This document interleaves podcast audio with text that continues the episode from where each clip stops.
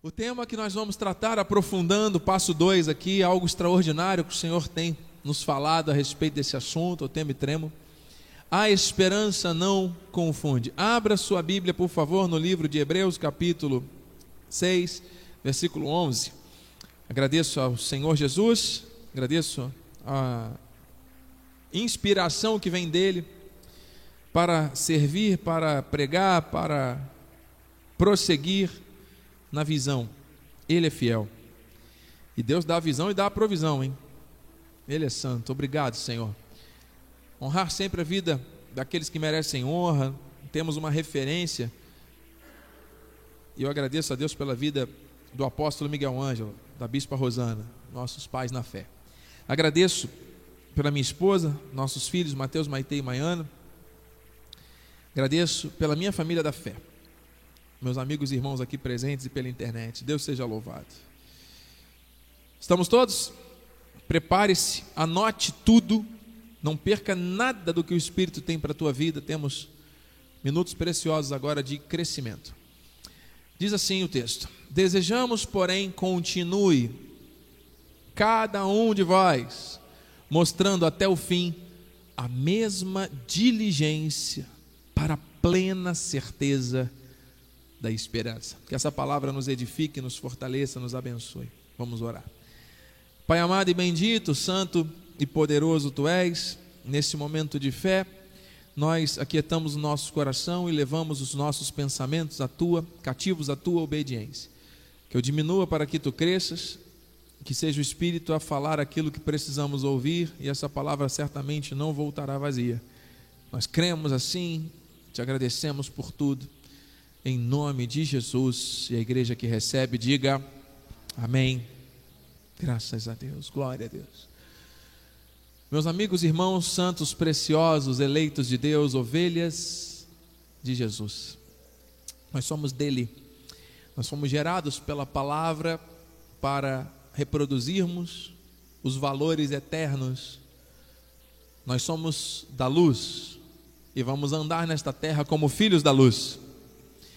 Esta é a missão, esta é a direção, este é o propósito do Senhor para as nossas vidas. E eu quero, meus irmãos, trazer à nossa memória aquilo que nos dá esperança. O Senhor está dizendo: continue. Você pode virar mais uma vez para alguém e dizer: continue.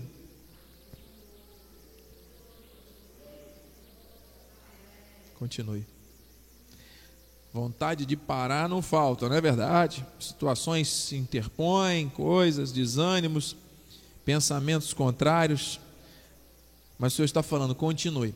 E continue, continue mostrando a mesma diligência, a mesma prontidão, a mesma força, o mesmo entusiasmo, o mesmo cuidado, zelo, seriedade para a plena certeza da esperança. E aqui, amados, esse termo plena certeza, plena certeza.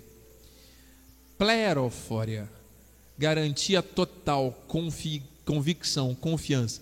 Então, esta plerofória tem direta relação com a fé, que é a certeza do que não vemos, a convicção do que esperamos. Nós temos que continuar mostrando, ou seja, continuar experimentando, vivendo, transpirando fé. É isso que o Senhor quer. O meu justo viverá pela fé. O que agrada o coração de Deus é a fé. E essa plena certeza, amado, é uma garantia total. Não tem possibilidade de falhas. Garantia total. Plena certeza, ele diz, né? Continue mostrando até o fim a mesma diligência para a plena certeza, para essa convicção inabalável da esperança. Ou seja, esperança é o PIS. Guarde isso, mano. Expectativa, algo positivo, algo seguro. Antecipar com prazer, como já temos dito aqui. Amados, plena certeza, convicção plena da esperança, ou seja, deste prazer antecipado por algo que ainda não aconteceu. Isso faz contraste com a ansiedade. O que é ansiedade? A pessoa vive preocupada com aquilo que ainda não aconteceu e traz para o presente dor. E por causa da ansiedade, muitas pessoas estão literalmente doentes. Estão sobrevivendo nesta terra. Os dias são maus.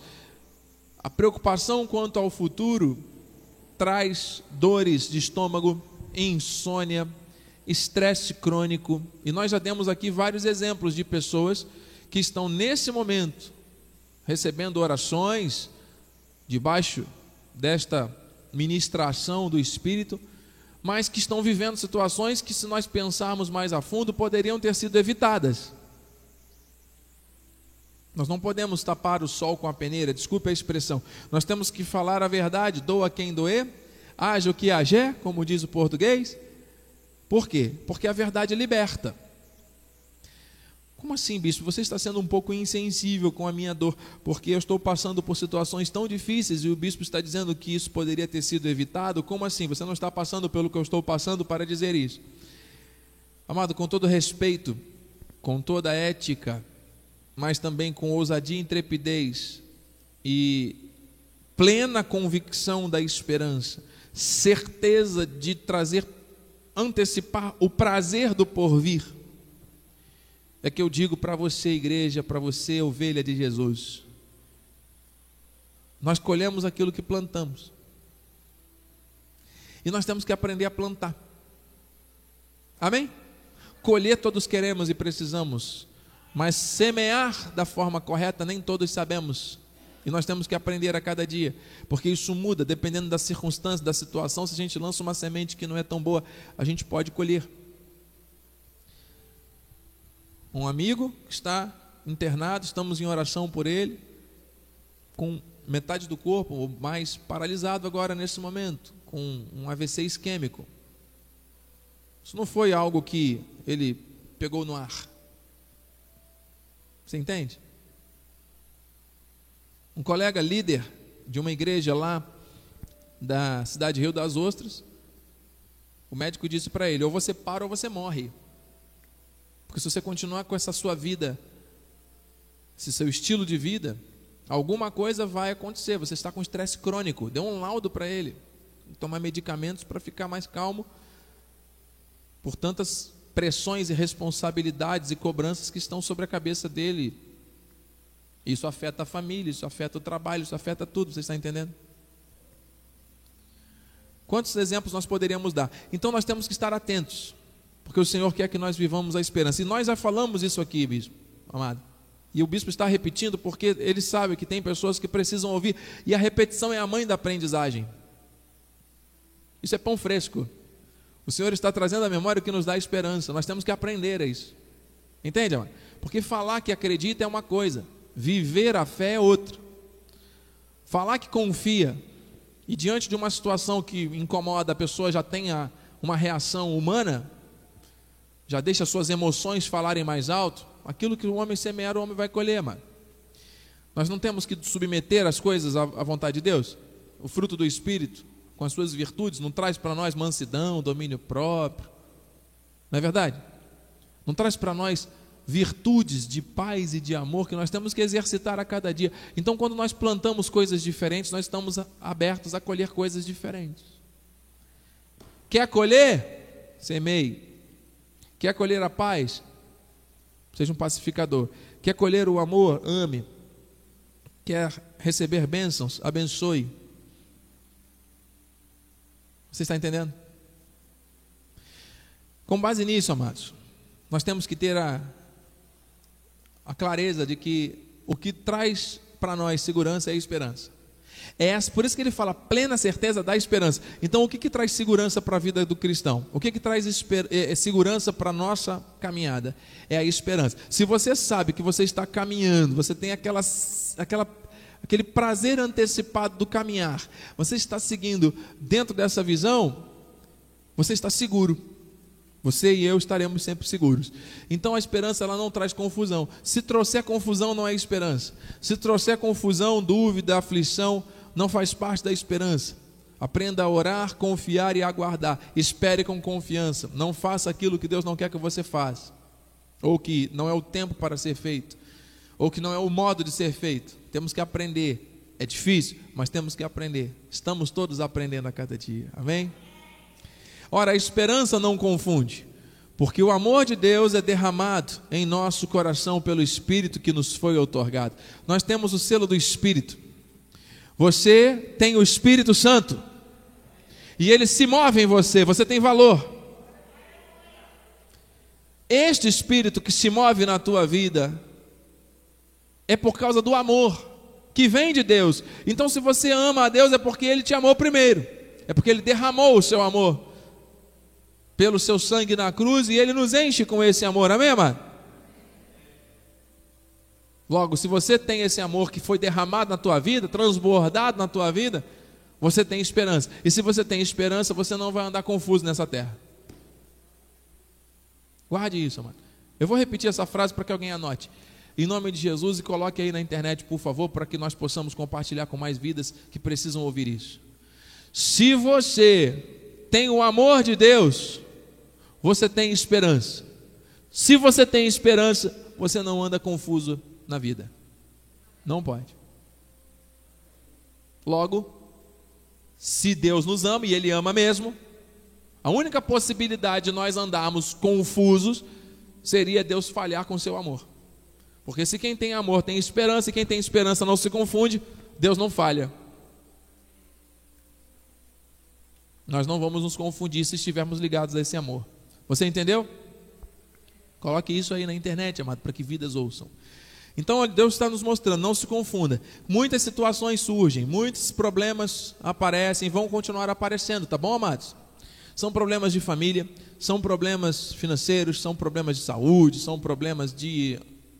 Enfim, sentimentos, pensamentos, expectativas, frustrações, decepções, erros, mudanças inesperadas, que às vezes não são bem recebidas, coisas que nós cometemos e um, um pensamento negativo de culpa que fica nos assediando o tempo todo como se nós fôssemos um imã de coisas ruins, exemplos negativos que nós às vezes somos confrontados e parece que o que algumas pessoas que não têm a revelação que temos estão vivendo é parecido com o que nós estamos vivendo e nós muitas vezes vamos questionar: como é que pode aquela pessoa que não tem a revelação, que não vive a palavra como eu procuro viver, está passando por aquela situação?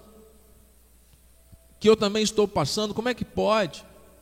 Que diferença há? Não era para que eu estivesse vivendo de uma forma diferente a pessoa, não. E aquilo vai trazendo uns questionamentos. E a vida para, muitas vezes, por causa das confusões. E muitas vezes, amada, é nesse momento aqui que as pessoas vão decidir coisas.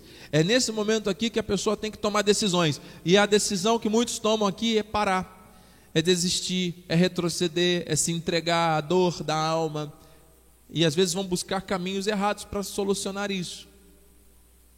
Casamentos desfeitos, problemas de vícios diversos, dependências físicas, emocionais, materiais. Uau, nós temos que estar muito atentos, amado. Nós somos de Deus. Quem não tem o temor de Deus, vive atormentado. Não é? Nós que temos esse temor, se o tormento vier, nós temos as armas espirituais para rechaçar. Não é que não vão vir as preocupações, elas vão vir. Nós não estamos imunes às preocupações, nós estamos com a segurança garantida em Deus de passarmos pelas aflições, entende? Nós já cantamos, segura estou em ti. Nós temos a segurança. Vamos passar pelas situações, mas vamos nos agarrar às coisas que vêm de Deus, tá bom? E o que que tem causado confusão? Nós vimos no domingo passado e eu preciso repetir um pouco algo que de uma forma ainda mais profunda. O que que tem confundido a mente e o coração de muitas pessoas? Outras pessoas. Muitas vezes se aproximam de nós pessoas que nós amamos, confiamos, respeitamos, até convivemos. E quando vem uma situação que nos traz frustração, decepção, isso gera mágoa. A mágoa, também chamada biblicamente de raízes de amargura, atormentam, perturbam, causam confusão. Isso acontece entre pessoas. que convivem. Quando você se decepciona com alguém que você mal conhecia, não tem tanto peso do que quando você se decepciona com alguém que você colocou para sentar na sua mesa. Alguém que você recebeu na sua casa, alguém que você se doou, que você muitas vezes abriu mão de algo para. Não é verdade?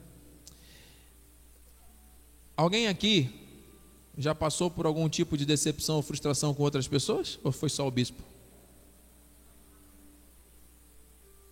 O Senhor Jesus tinha entre o grupo fechado dele um que era do diabo. É, que era do diabo.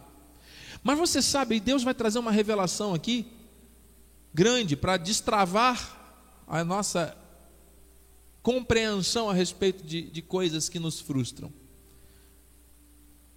O Senhor Jesus chamou Judas de amigo, chamou Pedro de diabo, e Judas ele chamou de amigo.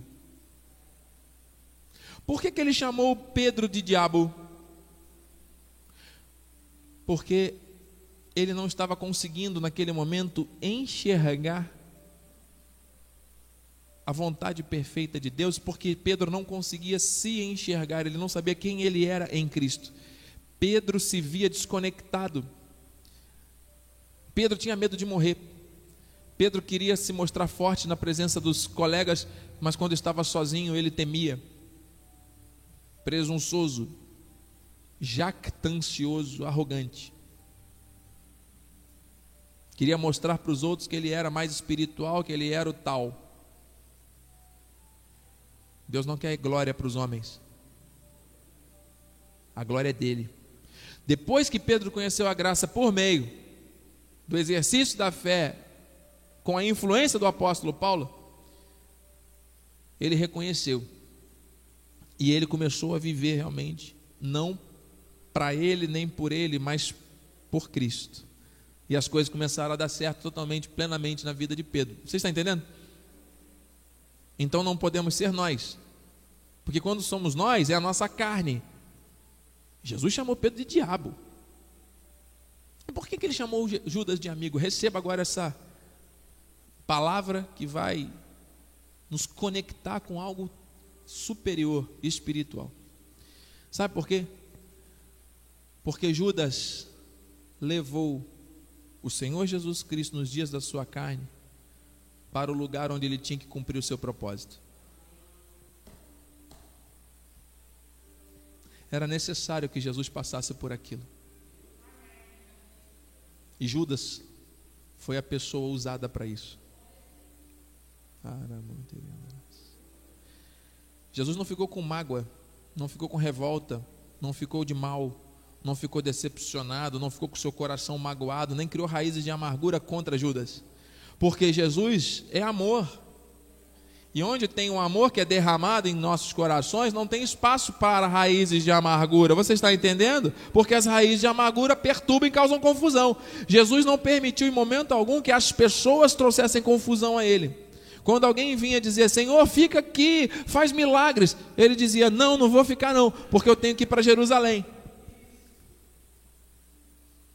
Se ele fosse ficar lá carregando as dores e os choros daquelas pessoas que não estavam ainda vivendo por fé, nós não estaríamos aqui louvando e engrandecendo o nome dele. Então, teu amigo verdadeiro é aquele que te leva para o propósito. Porque às vezes você está do lado de uma pessoa que você acha que você está que está te abençoando, mas não está. E aí você se decepciona com aquela situação para que você enxergue e cresça e mude e vá para o propósito que Deus tem para a tua vida. Você está entendendo? Deus usa pessoas e permite pessoas complicadas na nossa vida para isso. Você está entendendo?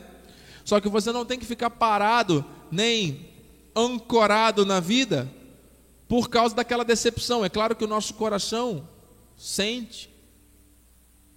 Mas se o Senhor permitiu, perceba a habilidade que o Senhor Jesus, ele poderia ficar muito, muito decepcionado. Mas a Bíblia mostra que Jesus chorou quando Lázaro morreu que era um amigo próximo.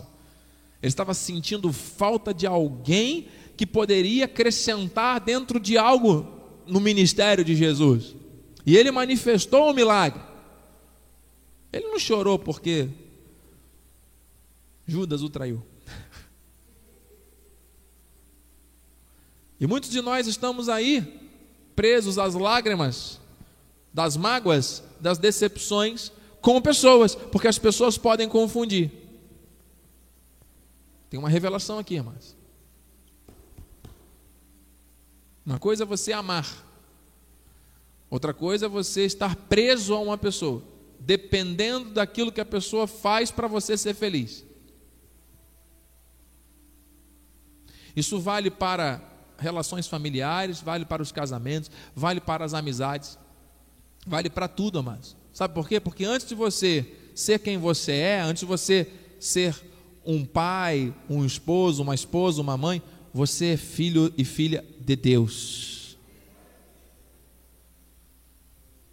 Amém? E Deus não quer que você viva infeliz, sofrendo. Então seja você a pessoa certa para aquela que está perto de você. Seja você a conectar essa pessoa sempre que você puder, se estiver ao seu alcance, faça bem. E aproxime essa pessoa de Deus. Fale de Deus, mostre Deus, compartilhe o amor de Deus, haja de forma a conectar esta pessoa com Deus. Se a pessoa não faz isso com você, você não precisa receber isso, nem tem que receber isso. Você pode buscar em Deus sabedoria para que isso aconteça, porque é promessa. Nós, a nossa casa, serviremos ao Senhor. Mas muitas pessoas deixam de avançar, por quê? Porque estão preocupadas com Judas, estão chorando por causa de Judas.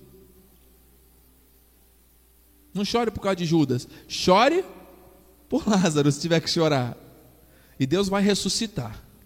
E Deus vai desatar os nós e vai trazer vida ao que estava morto. Deixa Judas ir, mano. Deixa Judas ir embora. O fim dele é de morte, o fim dele é trágico. Deus vai dar a paga. Deus é, não é você que vai determinar. Deus é que vai determinar. Mas olha, esse Judas é teu amigo, porque está te levando para o propósito. Você está entendendo? Pessoas podem te confundir. Então diga aqui, ó, Salmos, o salmista diz: Não permitas que meu coração, ele orando ao Senhor, não permitas que meu coração se incline para o mal, para a prática da perversidade, na companhia de homens que são malfeitores, e não como eu das suas iguarias. Ou seja, a companhia de malfeitores influencia, nós somos influenciados pela companhia de pessoas, isso é verdade. Temos que cuidar disso. Amém? E só para reforçar, a gente vai aprofundar isso a cada etapa, mas nós somos é, diretamente afetados por ambientes, por é, memórias e também por pessoas. Guarde isso. O ambiente onde você vive, se for um ambiente que te coloca para cima, parabéns. Se não for, torne esse ambiente o mais produtivo possível, o mais positivo, conectado à promessa de Deus possível. As tuas memórias do passado, amados, não podem ser memórias do futuro, né? Deus já viu o futuro e ele traz para nós a esperança, mas aquilo que nós temos de memórias são referentes a coisas passadas. Tem que nos trazer esperança. Se as suas memórias passadas te trazem dor, isso influencia na tua vida presente. E as pessoas com quem nós convivemos, essas pessoas também têm a capacidade de nos influenciar. Então tome cuidado com o ambiente, com as memórias e com as pessoas. Essa palavra é para trazer cura. Amém, amados? Bem-aventurado o homem que não anda no conselho dos ímpios, não se detém no caminho dos pecadores, nem se assenta à roda dos escarnecedores. E eu vou mais longe aqui, amado, com a permissão do Espírito, e nem permite que os escarnecedores sentem à sua mesa. Uma coisa é você ir lá na mesa dos escarnecedores e se sentar. Outra coisa é você estar aqui na sua mesa de paz e um escarnecedor você permitir que sente. Entende, mano? Nós temos que evitar esse tipo de coisa. O Senhor que é o melhor para nós. Com efeito, não é o inimigo que me. Ah, isso aqui é muito forte. Essa palavra eh, me sensibiliza, mas porque é muito forte, porque mostra realmente esta relação de é, difícil entre pessoas que causam dores, que causam problemas. E o Senhor está falando, a esperança não confunde. Com efeito, não é inimigo que me afronta, porque se o fosse, eu suportaria. Nem é o que me odeia quem se exalta contra mim, pois dele eu me esconderia.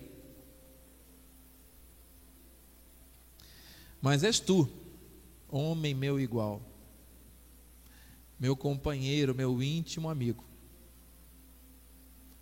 Isto é, amados, nós temos aqui que entender que o maior inimigo, muitas vezes, da nossa emoção é alguém que vai trazer decepção. Qual é a solução? O perdão. Ó, oh, rimou tudo, hein? Lembrar sem sofrer, difícil. Mas é um processo que Deus traz para nós. Amém, amados? Diga para alguém, você tem valor. Diga para alguém, o Espírito se move em você. Por isso, amado, não permita que as decepções com pessoas, com companheiros, companheiras, pessoas íntimas, continuem se perpetuando como âncora da tua vida. Creia nisso e receba isso, esse processo de Deus. Amém, igreja? O Senhor está falando. Aqui, essa parte eu termino dizendo: Romanos 1,12. Isto é para que em vossa companhia reciprocamente nos confortemos por intermédio da fé mútua, vossa e minha. Esse é o objetivo dos relacionamentos saudáveis e curados por Deus. É o que está em Romanos 1,12. Guarde essa palavra, porque aqui é o objetivo, o alvo de todos nós. Isto é, para que em vossa companhia, pense aí nessa pessoa que você gostaria que houvesse uma restauração para que o relacionamento seja, para que você com a imagem, com essas memórias, com esse ambiente, você, amado, daqui para frente, o que passou, passou. Deus está tratando e renovando o que se passou. Agora ouça, daqui para frente. Isso é para que em vossa companhia, as pessoas que você estiver convivendo, reciprocamente nos confortemos por intermédio da fé mútua, vossa e minha vossa e minha. Você está entendendo? Nos confortemos. Então a fé, ela tem que servir para confortar um ao outro, não para acusar, não para humilhar, não para destruir, mas para construir. E o povo de Deus nessa terra tem se destruído muito, mano. Maior índice de divórcio, de violência doméstica é entre os evangélicos, mano. Maior índice de desvios de filhos perdidos nas drogas, vai nas prisões. Você vai ver lá Isaac, Josué, João, Mateus, Marcos, Lucas. É o nome dos jovens que estão lá presos. Não é? Por quê? Porque os seus pais são cristãos, são oriundos de lares evangélicos. Você chega lá para evangelizar no, no presídio, você vai receber a palavra, porque eles conhecem muito a palavra. Você acha que você vai dar, você vai receber. Porque, né? Eles têm muito conhecimento. É verdade, mas. É verdade. Você está entendendo? Eu já estive no presídio, estava me lembrando dessa experiência que eu tive lá no Rio, quando estava embriando o nosso apóstolo na unificação dos trabalhos evangelísticos, ministeriais. Estivemos num, num presídio lá, fazendo um culto. E olha, o povo lá é, como diz, sapatinho de fogo, né? Fervorosos. Nos receberam com muita honra, com muito carinho, com muito amor. Tem até um gabinete lá onde os, os presos mais antigos e comportados ficam. Tem a ala dos evangélicos, a ala dos não evangélicos.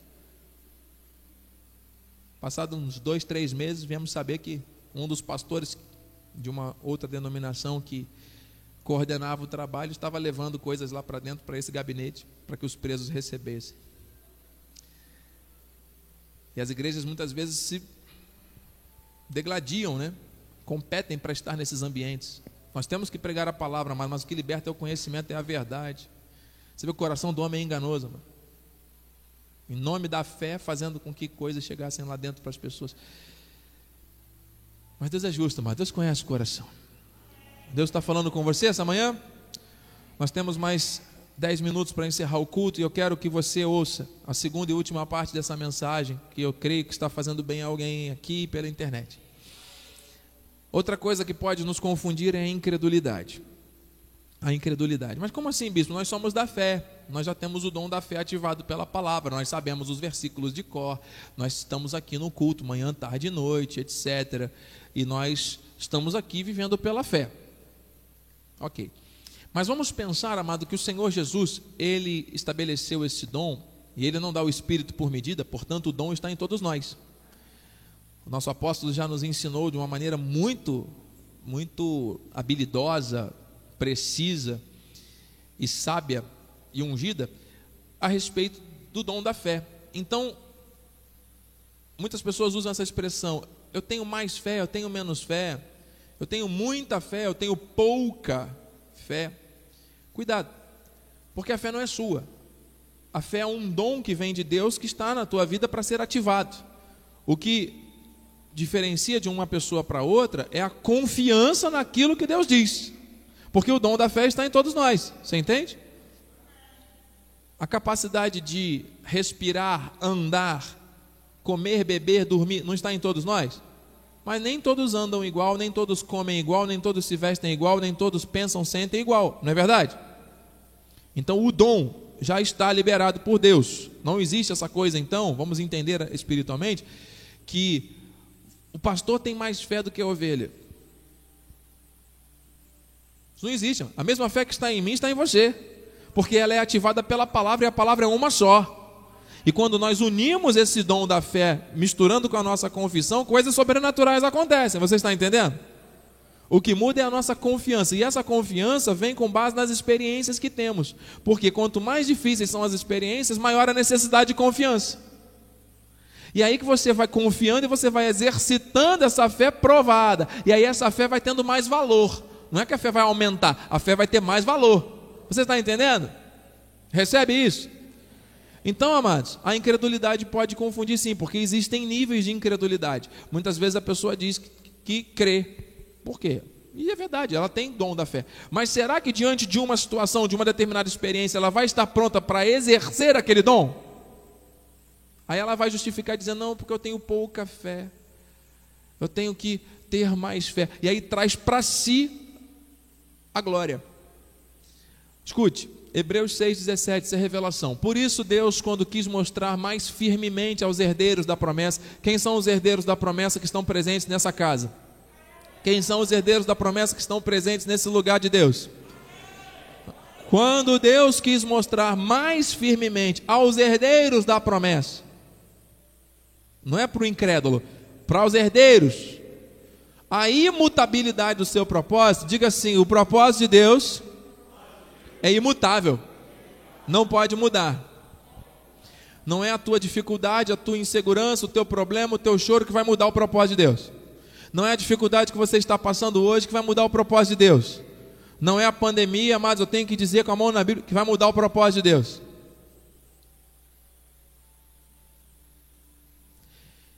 Quando Deus quis mostrar mais firmemente aos herdeiros da promessa a imutabilidade do seu propósito, ele se interpôs com o juramento. E agora receba aí que você é forte. Para que mediante duas coisas imutáveis, nas quais é impossível que Deus minta. Diga, é impossível que Deus minta. Forte alento tenhamos nós que já corremos para o refúgio, a fim de lançar mão da esperança, da esperança que não confunde, da esperança que é âncora da alma, da esperança, elpis, antecipar com o prazer, da esperança proposta. O que é lançar mão? É pegar, é viver com base nela. Então, olha que, que palavra é essa. Né? E o, o, os teólogos né, ainda duvidam que foi Paulo que escreveu isso. Né? Porque não existem evidências maiores para comprovar que foi Paulo. Está aqui, amada, a revelação da graça de Deus. Nós sabemos e cremos, entendemos que esta revelação foi trazida por aquele que Senhor, o próprio Senhor Jesus trouxe ao terceiro céu e depois manifestou através da sua fala as epístolas que são base do, das igrejas, deveria ser a base das igrejas de origem gentílica no mundo inteiro. Está aqui uma palavra liberada por Paulo para a igreja. Deus quis mostrar mais firmemente a nós, que somos herdeiros da promessa, a imutabilidade do seu propósito. Ele se interpôs com o juramento. E aí ele fala que tem duas coisas aqui que são imutáveis, que nós já vamos falar, nas quais é impossível que Deus minta. É impossível. Isso é para mostrar que o que Deus prometeu, ele cumpre, e ele faz um reforço que ele vai cumprir mesmo, e ele cumpre o tempo todo, porque ele não pode mentir, e para isso tem que trazer o quê? Não é um alento qualquer, não é uma, um carinhozinho do tipo, fica calmo, fica tranquilo, não se preocupe. Não, é um forte alento. É algo muito profundo forte alento. Meu Deus, tenhamos nós que somos herdeiros da promessa, que já corremos, não é que nós vamos correr para o refúgio, nós já corremos, nós já estamos debaixo da palavra, nós já recebemos o dom da fé. Então ele diz: Nós que já recebemos o dom da fé, que estamos no refúgio, que estamos submetidos ao querer de Deus, temos que ter um forte alento, e Deus se interpôs com juramento para isso acontecer. Para quê? Para que nós possamos ter a esperança como âncora da alma, para que nós possamos viver com base nessa esperança, nessa, nesse firme fundamento. Qual tem sido a sua esperança, mano? Qual tem sido o teu forte alento?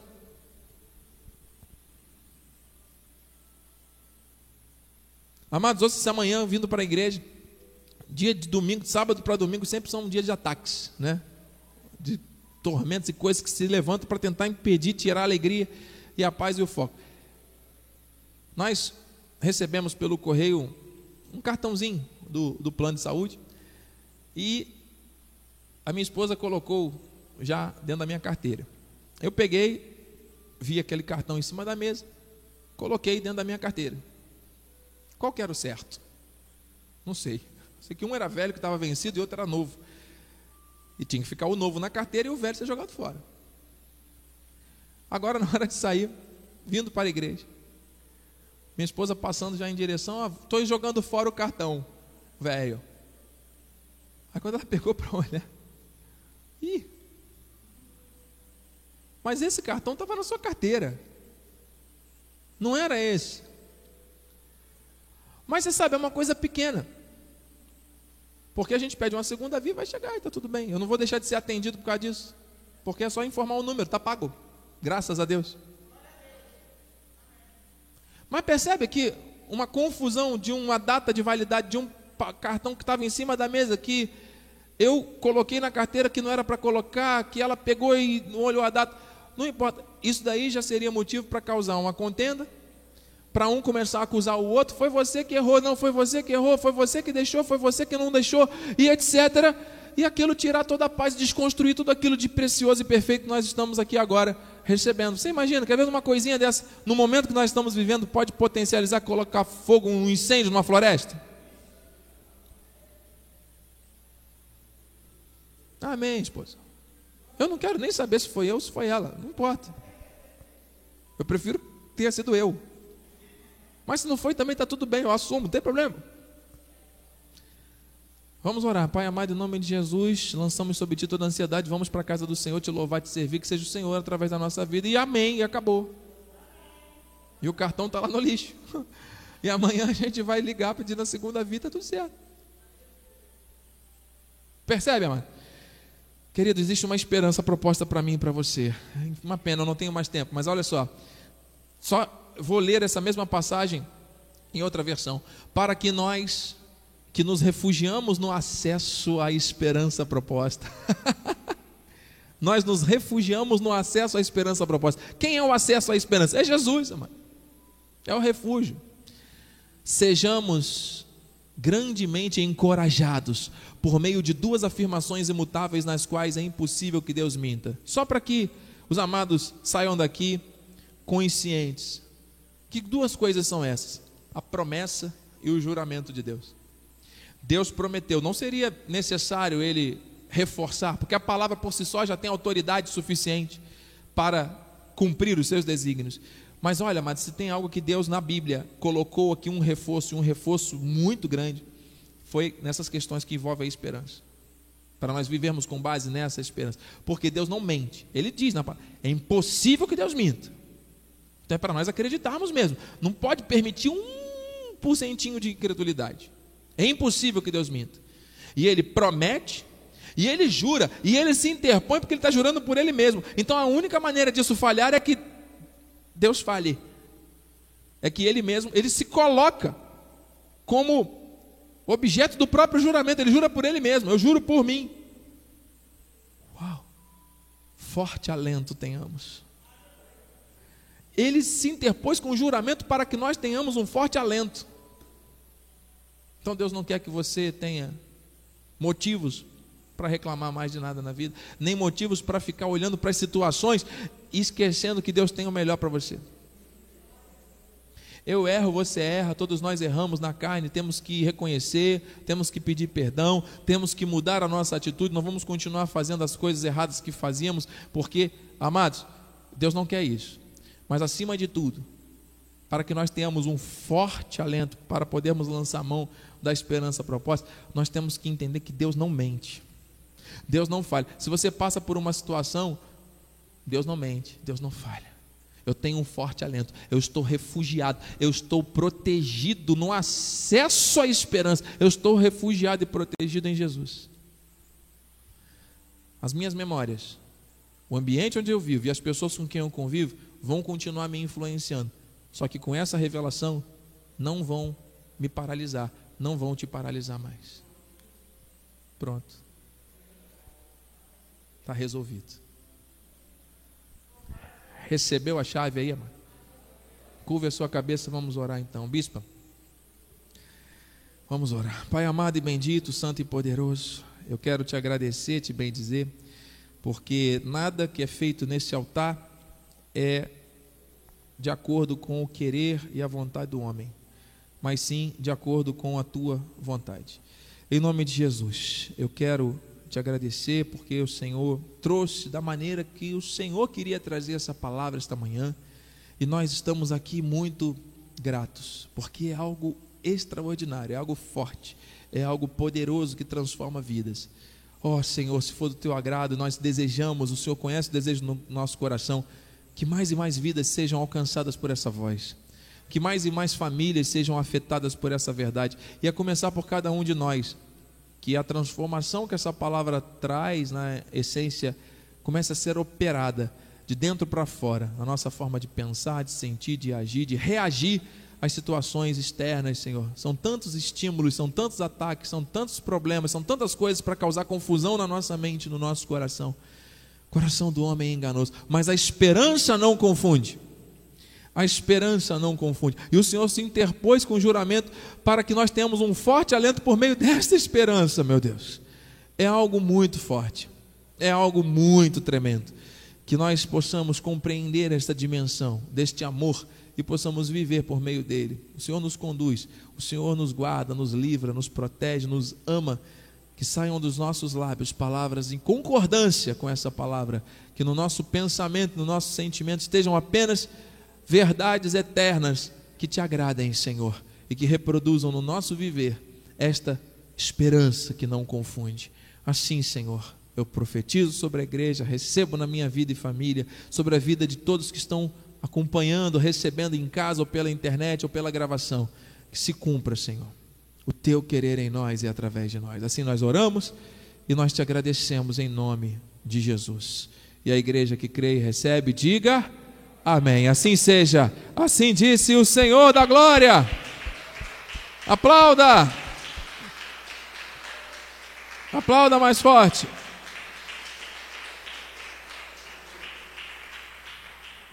Bispa Renata, a oração final para que nós possamos nos despedir uns dos outros e logo à noite estaremos de volta para a glória do Senhor. Amém. Amém, Senhor. Louvado seja o teu nome, Pai. Estamos com os nossos corações seguros no teu, no teu refúgio, Pai, à sombra do Onipotente, e podemos descansar. Senhor, sairemos daqui com certeza abastecidos, Senhor, da tua palavra, do teu poder, e vamos enfrentar esta semana como a melhor semana das nossas vidas. Coisas grandes já estão acontecendo lá fora, Pai, que nos esperam. Saiamos daqui fortalecidos, Pai e que possamos desfrutar um domingo abençoado na presença, Senhor, dos nossos familiares, das pessoas que amamos e que possamos desfrutar do melhor desta terra, Pai. Vamos em paz, vamos felizes em nome de Jesus. Glória a Deus! Aplauda mais uma vez ao Senhor. Ele é fiel.